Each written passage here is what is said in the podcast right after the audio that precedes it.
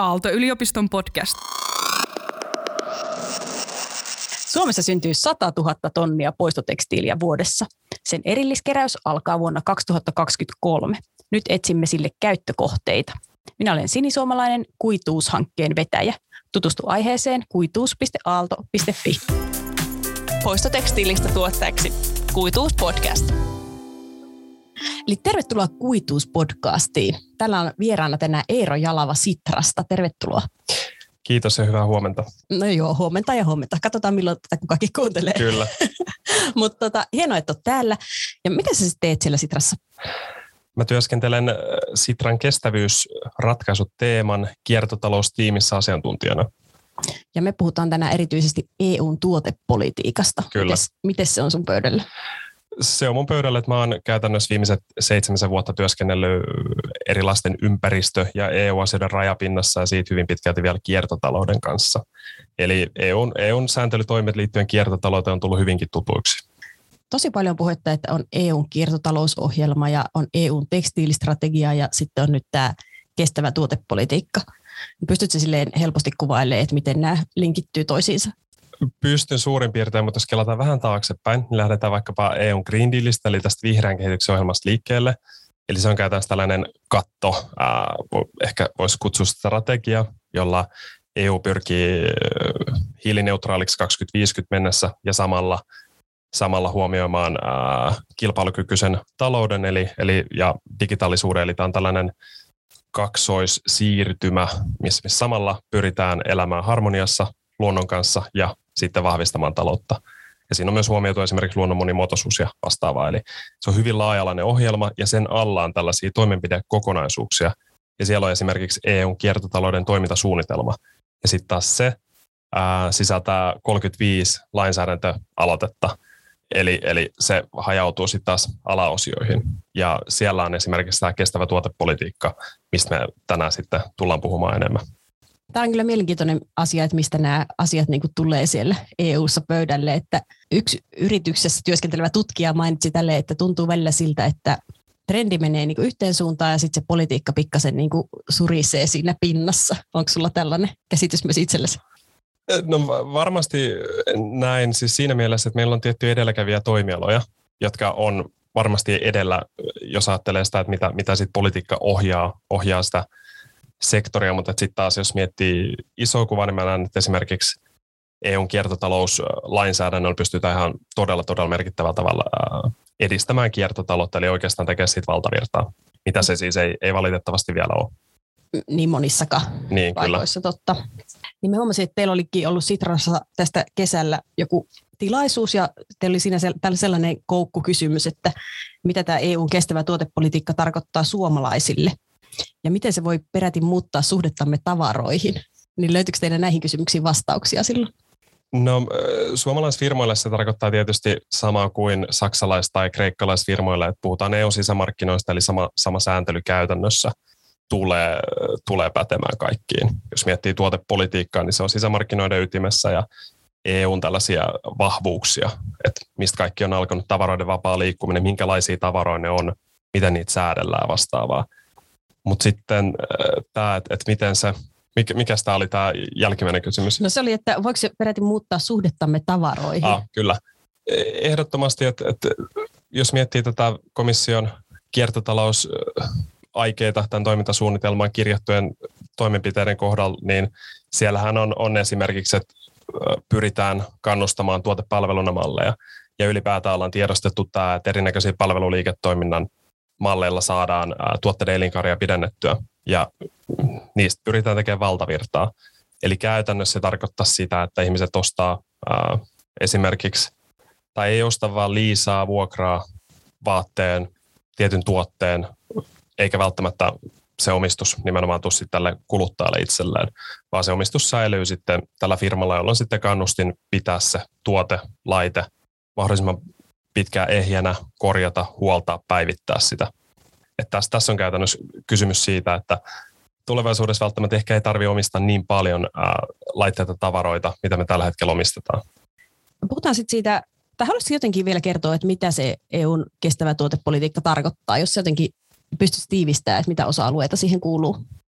Se voisi ehkä lähteä siitä liikkeelle, että, että maaliskuussa 2020 ää, julkaistu EUn kiertotalouden toimintasuunnitelma lähti liikkeelle siitä, että tuotesuunnittelu on kaiken keskiössä. Et komissio esitti, esitti tässä tota, tämän ää, toimintasuunnitelman alussa tämän oman arvionsa siitä, että 80 prosenttia tuotteiden ympäristöjalanjäljestä määritellään tuotesuunnitteluvaiheessa. Ja siksi pitäisi puuttua tuotesuunnittelu, eli ää, edellyttää tuotteilta pitkäikäisyyttä, korjattavuutta, päivitettävyyttä ja lopulta kierrätettävyyttä. Ja se tarkoittaa sitä, että tämän tuotepolitiikan kautta komissio pyrkii tällaisia tiettyjä kestävyysperiaatteita tietyille tuoteryhmille asettamaan. Olisi kyse esimerkiksi elektroniikka- ja ICT-laitteista, tekstiileistä tai tekstiilituotteista, eli tiettyjä tuoteryhmälle sopivia määritelmiä, että mikä on vaikkapa keskimääräinen elinkaari tällä hetkellä, miten sitä saadaan pidennettyä ja sitten tämä, että miten niitä voidaan korjata niitä laitteita tuotteita. No niin, tämä oli tosi hyvä tiivistys.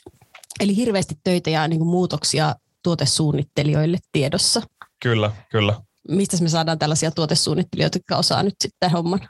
No mä luulen, että ihan nykyiset tuotesuunnittelijat, jos, jos heille kiertotalous teemaa en mä tiedä, onko koulutus, mä, mä en ole ikinä tykännyt tällaisesta opin kaatamisesta jonkun päähän jostain ylhäältä tai muuta, mutta et, mä uskon, että, että nykyiset suunnittelijat kyllä pystyy tämän hoitaa, jos tämä kiertotalous ylipäätään kestävyysteema integroidaan esimerkiksi heidän koulutusohjelmaan vielä nykyistä paremmin. Mutta kyllähän tätä jo nyt tapahtuu. Että meillä on korkeakoulussa aika paljon kiertotalousoppisisältöjä Suomessa. Miten sitten, kun aika monesti nykyisin, kun esitellään tämmöisiä kestävän kehityksen tuotteita, niin ne on siis vaikka sellaisia, että merestä on kerätty hirveät määrät muovia ja sitten niistä on tehty vaikka släbäreitä. Mutta kiertotalouden näkökulmastahan se ei hirveästi sitä tilannetta muuta, että se on niinku muoviroskaa ja sitten se on släbäreinä edelleen taas muoviroskaa.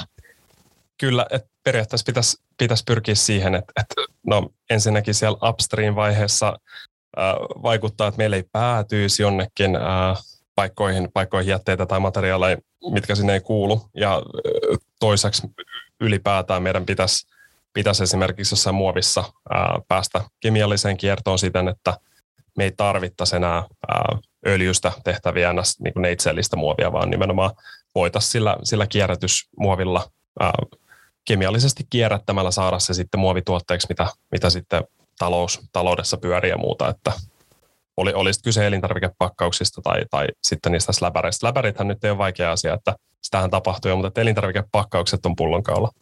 Ehkä pointtina se, että se suunnittelun pitäisi mennä niin kuin enemmän kuin yksi, miettiä pitemmälle kuin yksi askel kerrallaan. Ehdottomasti, että käytännössä suunnitteluvaiheessa pitäisi ottaa se, tai kaiken pitäisi alkaa materiaalisuunnittelusta, minkälaisia ne materiaalit on, sisältyykö jotain haitallisia aineita sitten, että miten, miten se tuote, tuote kootaan tai vastaavaa, mitä se sisältää ja, ja sitten se, että, että miten eri vaiheissa sitä tuotteen tai materiaalin eli, elinikää voidaan pidentää tietyllä toimenpiteellä myös mahdollistaa se, että nimenomaan että siitä voi tulla yritystoimintaa. Eli meillä on aika mielenkiintoisia esimerkkejä Sitran kiertotalouden kiinnostavimmat listalla, että miten tuote-elinkaarta voidaan pidentää. Ja ne ei ole samoja toimijoita, jotka on valmistanut ne tuotteet, vaan ne on, ne on monesti uusia, uusia toimijoita, jotka on vaan niin hiffannut tietyllä tapaa sen, että miten he voi sen ansaita logiikkansa muuttaa, että he esimerkiksi tehdas kunnostaa jotain tiettyjä laitteita ja myy, myy ne sitten kuluttajille takaisin. Se onkin kiinnostava. Se, jos jollekin ei ole vielä tuttu Sitran kiertotalouden kiinnostavimmat listaa, niin se löytyy kyllä varsin helposti sieltä Sitran sivuilta. Kansi käydä tsekkaa. Mitäs mieltä muuten siitä asiasta, että pystyykö tämmöiset vanhat firmat tekemään muutoksen, hyppäämään kiertotalouden toimijoiksi vai onko ne enimmäkseen semmoisia pieniä ja startuppeja siellä vaikka teidän listalla? No kyllä on vahvasti sekä, että, että vanhoilla firmoilla tietysti monesti resurssit kunnossa, että he pystyy, he pystyy vähän kokeilemaan ja, ja äh, ottaa jonkun uuden liiketoiminta-alueen ja, ja kehittää sitä, että heillä ei ole kaikki pelissä siinä vaiheessa. Ja sitten taas on firmoja, jotka on nimenomaan alusta asti perustanut sen omaan logiikkansa kiertotalouden mukaiseksi. Et meillä, on, meillä on itse asiassa listalla hyvin paljon sekä vanhoja konepajoja, pörssifirmoja ja sitten on tällaisia pienempiä startuppeja. No niin, sehän on ilahduttava uutinen. Okei, mutta miten sitten pureudutaan vähän syvemmälle tuohon, että jos päästään sitten siihen kestävään tuotepolitiikkaan, niin mitä sitten käytännössä sitten äh, tarkoittaa vaikka kierrätettyjen materiaalien käytön näkökulmasta, että tuleeko siihen jotain säädöksiä, että se on pakollista tai onko kierrä, ei vaan kierrätettyjen materiaalien käyttö, vaan myös kierrätettävien materiaalien käyttö, niin tuleeko siihen jotain säädöksiä, lukuja vaikka?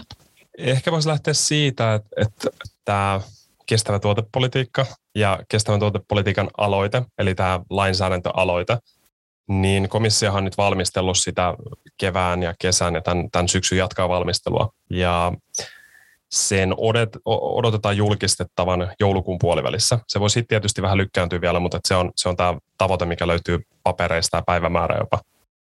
Niin siinä on tällaisia tiettyjä omia alatavoitteita, että mihin kaikkeen se pyrkii vaikuttamaan. Ja tässä just, että tuotteiden pitkäikäisyyteen, korjattavuuteen ja, ja päivitettävyyteen, kierrätettävyyteen nimenomaan näiden kestävyysperiaatteiden kautta.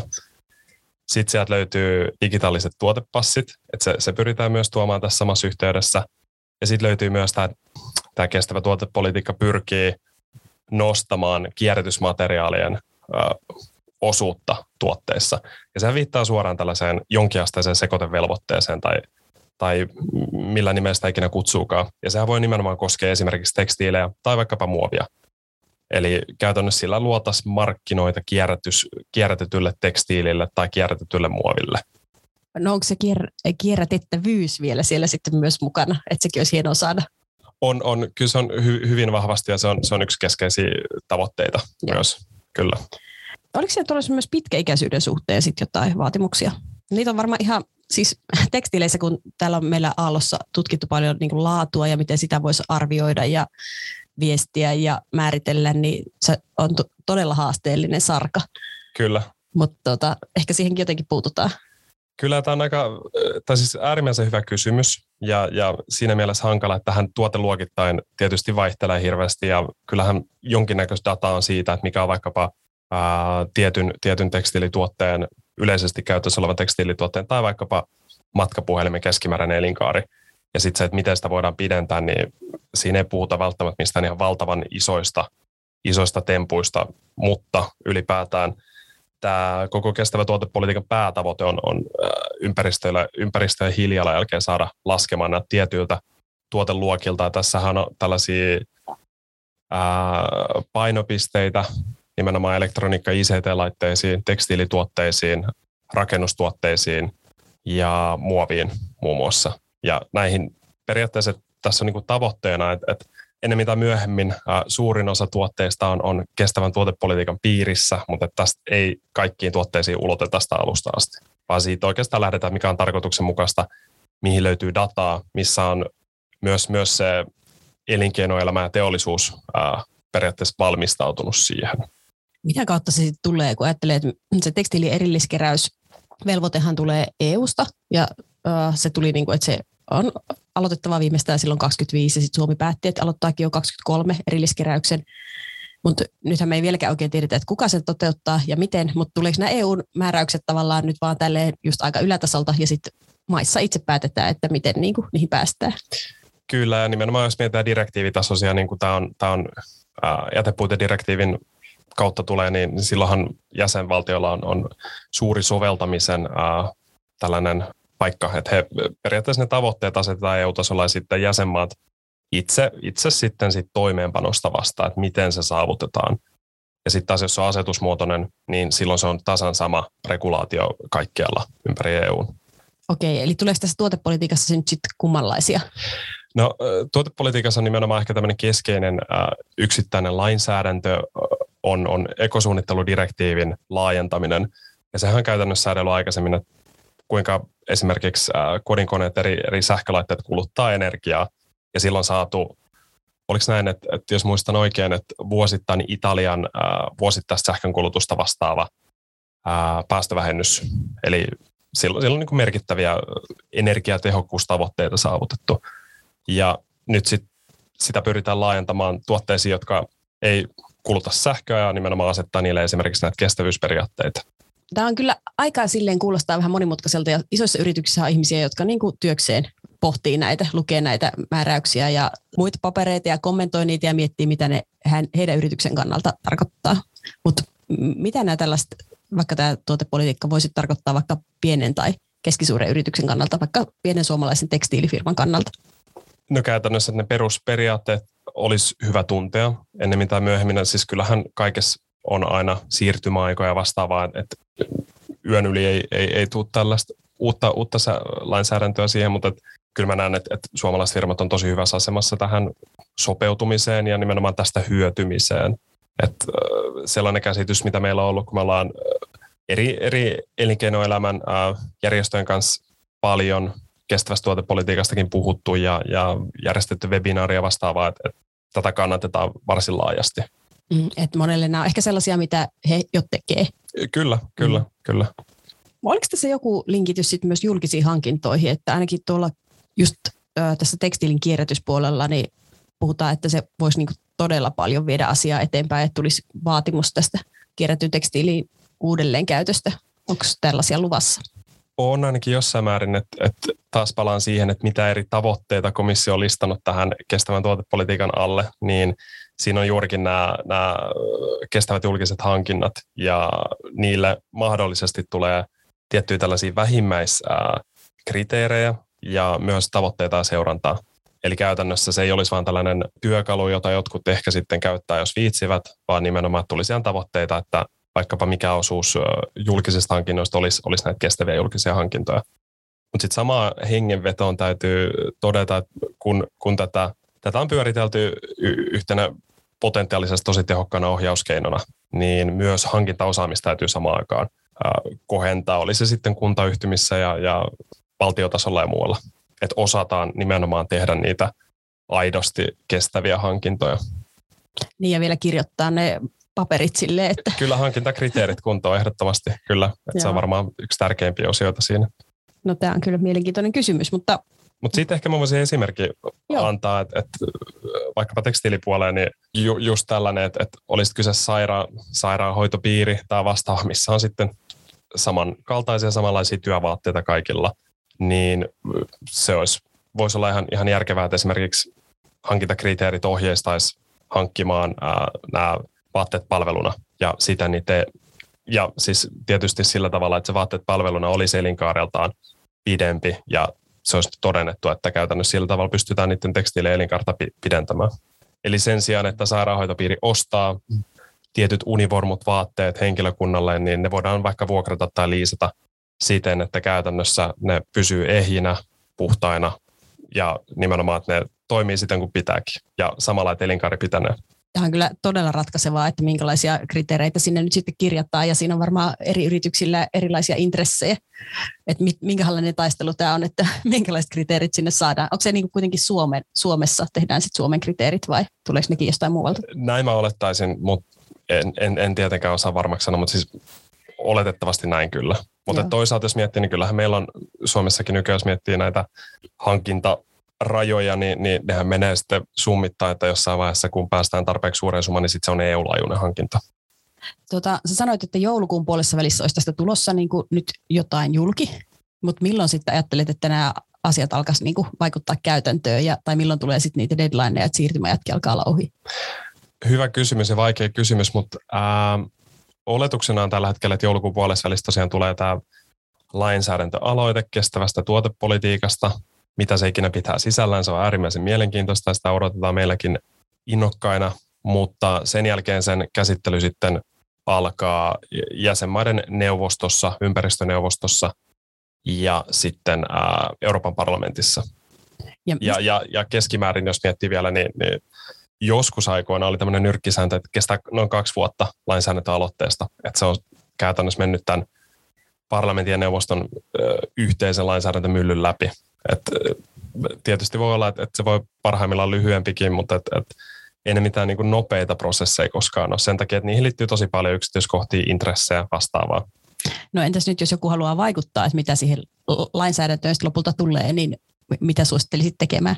No tässä kesäkuussa oli kestävän tuotepolitiikkaan liittyvä julkinen konsultaatio. Siihen ei vielä vastauksia julkaistu, mutta näihin on tyypillisesti muutama sata vastannut ja ne tulee monesti nimenomaan eri toimialoilta, miten, miten vaikkapa tekstiili, tekstiilisektori, tekstiiliteollisuus näkee eri, eri jäsenmaissa ää, nämä asiat ja, ja vastaavasti komissio tekee synteesin siitä, että mitä, mitä mieltä nämä eri, eri toimialat on. Sitten tietysti on niin kuin näitä suorempia vaikuttamisväyliä, Euroopan parlamentin kautta ja muuta, mutta ehkä mä sanoisin, että se, mitä silloin joulukuun puolivälissä julkaistaan, niin se on kuitenkin se, mistä komissio lähtee liikkeelle. Et tietysti ainahan se muuttuu jonkin verran siinä parlamentin ja neuvoston käsittelyssä, mutta et se komission pohja on käytännössä se, mikä on ehkä, ehkä kuitenkin ainakin omasta näkökulmasta kaikista tärkein.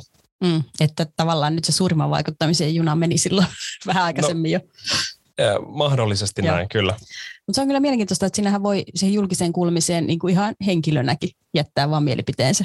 Kyllä, ja ihan, ihan kokemuksesta voin sanoa, että, että jos vaikkapa 30 eurooppalaista tahoa vastaa samanmukaisesti jonkin tiettyyn tällaiseen julkiseen konsultaatioon, niin sillä voi olla hyvinkin paljon vaikutusta, koska sehän näkyy sitten, että mikä prosenttiosuus näistä vastauksista nimenomaan ää, pitää tiettyä toimenpidettä tehokkaana tai kannatettavana. Et, ei, ei, ei tarvi olla armeijan kokoinen, armeijan, armeijan resursseja välttämättä, että et pystyy vaikuttamaan, vaan se on ihan, ihan voisiko se normaali kanssakäymistä, vaikka sitten taas joskus joku EU-taso vaikuttaa hirveän kaukaiselta vastaavaa ja muuta, niin mä näen, että siihen pitäisi kannustaa, kannustaa sekä, sekä yrityksiä, kansalaisjärjestöjä vielä, vielä aktiivisemmin kuin mitä, mitä se nykyään on. Mm, sille todellakin se on tosi yksinkertaisesti sieltä EUn julkiset kuulemiset sivulta täyttää vaan. Kyllä. Toki varmaan valistunut vastaus vaatii aika paljon pohjatyötä, mutta, mutta siis helppo kanava kaikille. Vaikuttaa niin voi... tähän kuin muuhunkin sitten siinä voi herkästi käydä vielä niin, että sitten jos vastaa fiksusti, niin sitten komissiosta otetaan yhteyttä, että haluaisitko kertoa vielä lisää teidän näkemyksistä. Että se, se voi olla myös hyvinkin tämmöinen tyypillinen reaktio. No niin, tämä on hyvä kuulla. Nyt päästiin edistää tässä paitsi kiertotaloutta, niin myös demokratiaa. Haluaisitko Eero vielä sanoa jotain? No e, ehkä mä voisin sanoa sen, että, että nimenomaan, että vaikka nyt varsinaisesti tässä, tässä ei puhuttu niin paljon tekstilisektorin näistä esimerkkeistä, mitä liittyy tähän kestävään tuotepolitiikkaan, niin niin että vaikka, vaikka nämä kiertotalouden liiketoimintamallit, esimerkiksi tuoteelinkaaren pidentäminen tai tuotepalveluna ei vielä valtavirta, niin meillä on äärimmäisen paljon hyviä esimerkkejä näistä jo. Ja niitä voi kiertotalouden kiinnostavimmat listalta, tietysti ihan kaikkea sieltä löydy, mutta sieltä pystyy skauttaamaan ja vähän, vähän pohtii, että, että mihin mahdollisesti nämä, nämä toimialat liikkuu. Ja se on ehkä itse niin kuin auttanut hahmottaa huomattavan paljon, että ei välttämättä puhuta mistään tällaisesta, että on, on toiveessa, että kehitys liikkuu jotain kohti, vaan että meillä on jo aidosti hieno yritysesimerkkejä, jotka jo nyt toteuttaa näitä, vaikka meillä ei ole vielä esimerkiksi kestävää tuotepolitiikkaa voimassa. Niin, eli trendi menee ja politiikka sitten avittaa vähän. Näin vahvasti uskon, kyllä, kyllä. No niin, hyvä homma. Kiitos paljon Eero Jalava. Kiitos.